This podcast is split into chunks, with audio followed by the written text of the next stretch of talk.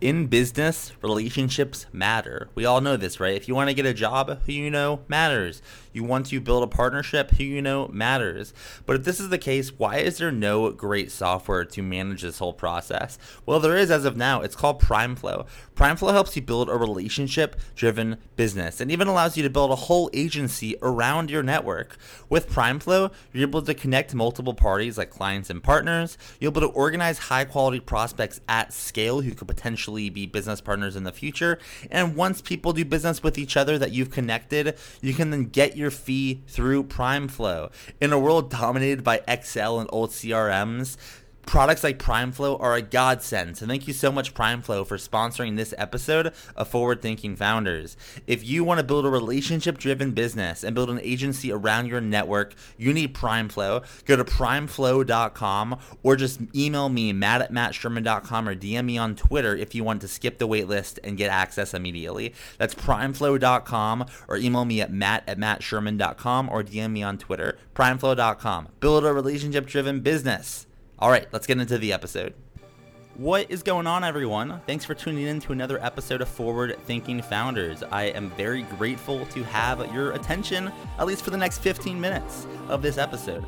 Forward Thinking Founders is a podcast where I interview pre seed and seed stage founders about their products, what they want to build into the world, and why. We dive into how they spend their time, what's their vision, what's the origin stories, all these things, so you can learn all about what's coming tomorrow. Because these companies haven't hit critical scale yet, most of them haven't hit product market fit. These are just early stage companies, and the big question is what can this be? And in this podcast, we bring that out.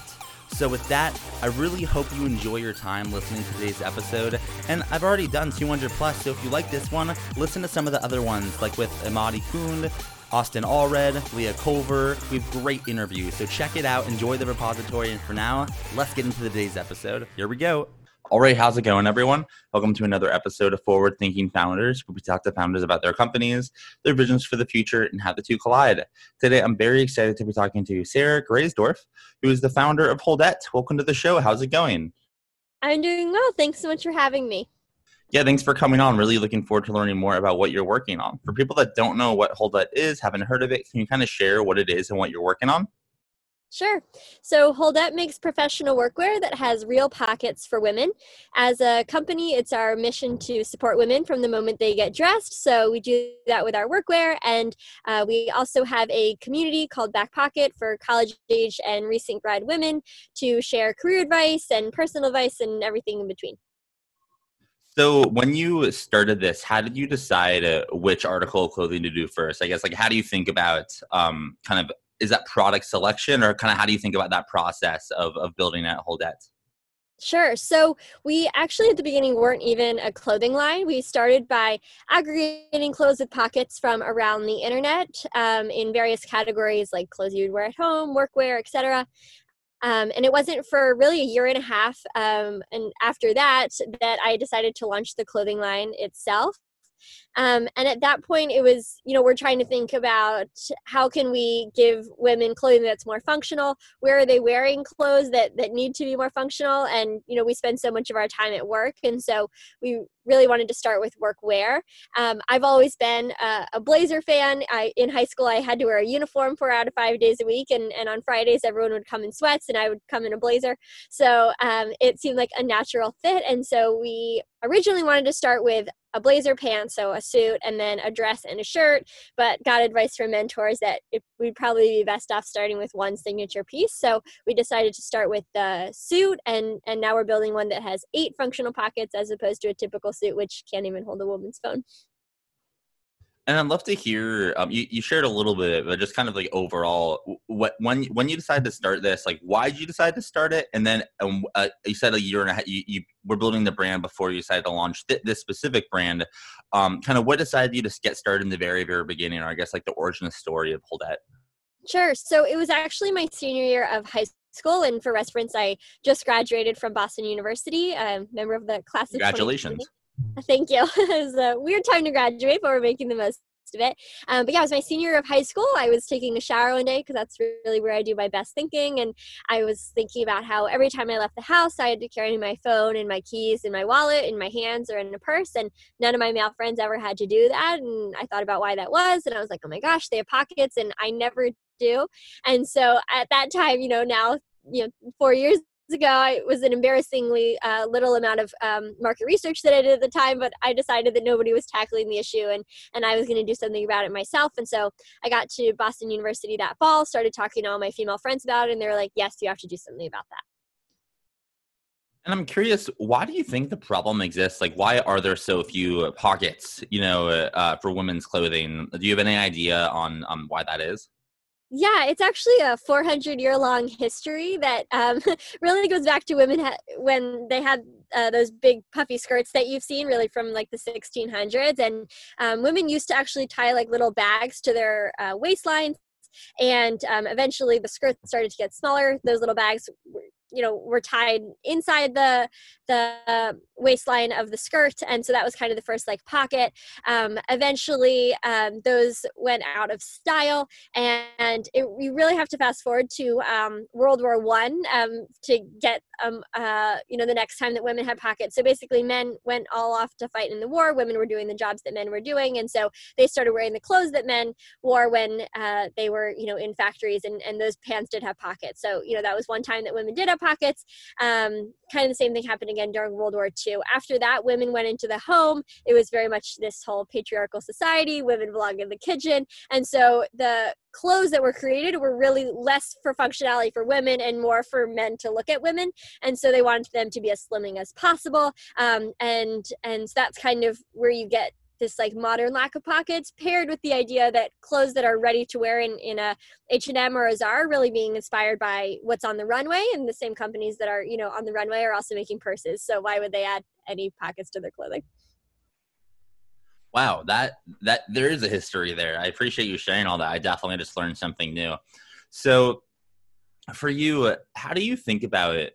I don't even know how to ask this question but like pocket for me um how do you think about like where to put pockets on the workwear. Like like i guess the balance between functional and fashionable how do you how do you kind of find find that balance when um when when um, working on the clothing? Totally. So just like what you said we we try to lie at the intersection of function and fashion. Um, a lot of the actual placement is very much inspired by menswear. The only difference is that you know women torsos tend to look a little bit different than men. So the placement in the pockets in our blazer, we're, we were trying to optimize to not add a lot of bulk because, um, you know, women, you know, for themselves also like to look slimmer. And so um, the blazer itself has two outside pockets and then four inside pockets. So two on each side. And the way that they're placed um, is so that when you add items into them, they, they don't really add a lot. And then um, on the pants, we have two front pockets, which are quite deep. It's workwear. So you don't need something that's, you know, skin tight, just that, you know, looks flattering. And so we were able to make the front pockets pretty deep. And then we actually didn't add back pockets to the pants. I think back pockets are like super inferior and if we're giving you all these other ones we didn't think you needed back pockets but you know women have back back pockets right now is our only option because um, brands aren't adding really sufficient front pockets but back pockets as soon as you sit down or you need to go to the restroom or any of those things your phone's falling out. So um, instead of optimizing for that we optimize for for all these other placement of pockets. And how do you think about um, go, kind of going back to I believe you might have said investors or stakeholders when uh, talking about like um, what to focus on how do you find the balance between you know um, i guess what to focus on? You starting with a kind of signature uh, piece of clothing. Do you do you have other ideas down the line? Are you focusing primarily on this? And how do you kind of know um, how much to focus on for today versus thinking about tomorrow? Sure. So, uh, a lot of the thinking we're doing right now is kind of on, you know, what comes next after the suit. And, you know, we're selling the pieces separately, so they're pretty versatile. It's just a blazer and pants. Um, but we're thinking about pieces like a dress and a jumpsuit and sweaters and, and shirts and, and ways to expand that, you know, pair nicely with what we've created before. But we're also very aware that the work uh, space uh, landscape is changing as a lot of people transition to working from home and so um, i think selling the pieces individually kind of you know know mitigates that problem you know a lot of times you need to just look nice on the top so a blazer fixes that or you want to feel a little bit put together so you put actual pants on for the day so there's that but also how do we build pieces in that are you know comfortable flattering um, but you know work whether you're working from home or or out in the office. So um, a lot of that comes down to the materials that we choose, the cut um, of the pieces. So yeah, we have a, a lot in a lot in um, you know the the fire cooking. Definitely. And then if you were to look at actually yourself and, and your average day, um, what what do you find you yourself spending um, your time on? Uh, uh you know, product, raising capital, employees, focusing on getting it out. How um, kind of how do you spend your time? Yeah, I do a lot of different things every day. We have a team of four um, right now. And so we have people doing community, PR, and design. And I basically do everything else. So um, on a week to week basis, I am spending time, you know, talking to my employees We do one on ones on Mondays and team meetings on Thursdays. So some of my time is, you know, making sure that they need, they have all the things that they need to get their work done. And then um, on top of that, it's a lot about um, getting the word out there uh, about the brand whether it's you know through opportunities like this or collaborating with people. Um, and then i'm thinking a lot recently about like brand experience. When you open our box for the first time and pull out your blazer what's that experience like? And um, then yeah like i said just getting the word out there we just launched an ambassador program. So um, basically just trying to extend our reach as much as possible is probably how i would sum up how i spend my days. Definitely. Um, and then I w- one more question about like you know you're you're building a product um, that people use right? And when and when when when people use it specifically this time where um, they probably have feedback. They probably say oh build this or create this or do go in this direction. Um, you as a founder how do you find the balance between sticking to your, your kind of vision, guns, plan, and listening to feedback. Uh, specifically, because in this case, this isn't like you know you can't like you know push push lines of code for you know ten hours and you make a change, right? Um, it's almost more like hardware. How do you find the balance between like um, focusing on your plan, but also making sure you're building what people want? Totally. And I love that metaphor because uh, at Boston University, I actually studied computer science. So it was definitely a, a shift from, you know, can making a change immediately to it taking like three months if I want to make any adjustments. Um, and I think it really starts with like being willing to take feedback. We always say our Instagram DMs are open, hello at holdette.com. Um, and then also through our Slack community, we're constantly taking advice and feedback. And I think um, a lot of it comes down to realizing that you know my opinion's not always going to be um, necessarily correct from the start and so that's why i'm really lucky to have the team that i do because when we get feedback in we can kind of discuss it as a team and figure out if it makes sense with the roadmap that we have created and, and make adjustments when necessary but um, we have made uh, changes based on you know feedback. We launched with our membership program. We've we've made changes to that even in the really six months that it's been launched. Um, but I think you know a lot of it comes down to gut and and thinking about where do I see the company in the next couple of years, and how does the feedback that we're getting fit into that, and um, strengthen that mission and allow us to to grow in a way that's you know valuable to our customers. And like on the growth side, uh, you know, co- companies grow, right? They grow into what they're going to be. And I'm curious for you, um, if you were to look out at you know five ten years about what this could grow into um, or i guess in other words your big vision um, what what is that and um, i guess what direction are you rowing in with this company Mm-hmm. Yeah, I am hoping in the next, you know, couple years, sooner rather than later, we kind of become a go-to place for for female new grads, um, both from you know a workwear perspective, you, you need to wear clothes when you go to work, but um, also from a resource and a advice um, kind of perspective um, with our you know online community and with the resources we put out on LinkedIn and Twitter and, and Instagram. That you know when you have a question about something related to your career, we're the place that you go. I have these you know big um, you know blue sky visions as far as like a place um, which is like a, our like retail front, but also it doesn't look like a retail front. There's like couches and fresh baked cookies, and and you go into network with the other customers. You're not there just to you know focus on whatever you're trying to find.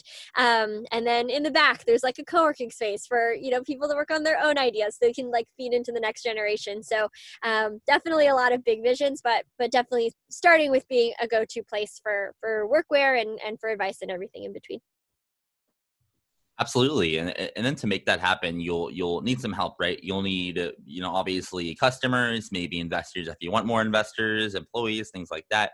Um, luckily, you know, all of the sort are listening um, to this podcast uh, to forward thinking founders. So my last question for you is, how can the listeners help? Is there an ask that you have for the forward thinking founders community that is something that can be helpful to you? Sure. So uh, yeah, definitely first off would be customers, or um, you know, if you know someone who might benefit from an upgrade to their closet, definitely shoot them our way. Holdette.com, and then um, we are starting to tease the idea of having conversations with um, angel investors, um, just thinking about our growth going forward and seeing if that seems like a good fit. So if this idea seems like something you might want to partner with on our growth, definitely feel free to reach out. Awesome. And then the final, final question: If someone did want to reach out, they like what they heard, they you know, want to learn more, um, or even become a customer. How can they do that? What's your website? Can they find you on social media? Can they email you? How, can someone get in touch if they want to? Sure. So yeah, definitely uh, we're on social media at Holdette on every platform, and um, our website's holdette.com. And then if you want to be in touch with me directly, it's just Sarah at holdette.com. Great. Well, thank you so much for coming on the podcast. Best of luck with Holdette. Thank you so much for having me. All right. Thank you so much for listening to the episode of Forward Thinking Founders. If you're sitting there and you're just saying, Matt, I want more. How can I get more? Well, luckily, you can get it at Forward Thinking City. Forward Thinking City is a community for the Forward Thinking Network, right? And we have multiple different aspects of the city. One, we have AMAs. Some of the previous guests that have been on the podcast, like Jonathan Barkle, Kristen Anderson, Austin Allred, come back and they do AMAs with the residents. You can ask them any question that you want, right? You can ask them about fundraising, the early days, how they got their customers. We do these every single week with another, you know, really great founder that has been on the podcast. Additionally, um, we have our pitch battles, right? So if you want feedback on your pitch and the opportunity to potentially pitch in front of VCs and talk one on one with venture capitalists, this is where to do it. These are monthly pitch battles. So if you don't get in the first time, try again, right? The goal is to improve and get feedback to eventually one, raise, uh, get, get into the room with the VCs. Two, raise capital. Three, so you can get back to your company and building a great startup, building a great business. The last thing I'll mention is that if you are kind of interested in just community, we have our coffee hours and happy hours where you can meet other residents, learn about what they're working on, talk about social things, anything you want.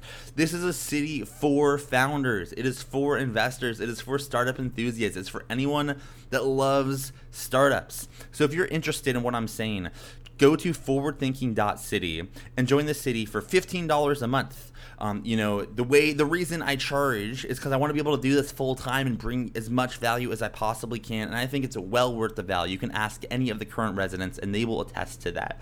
So go to forwardthinking.city join the city and you'll see immediately the, the next AMA, the next pitch battle, the next event, and I hope to see you there. Forwardthinking.city. Thanks for listening. See you tomorrow.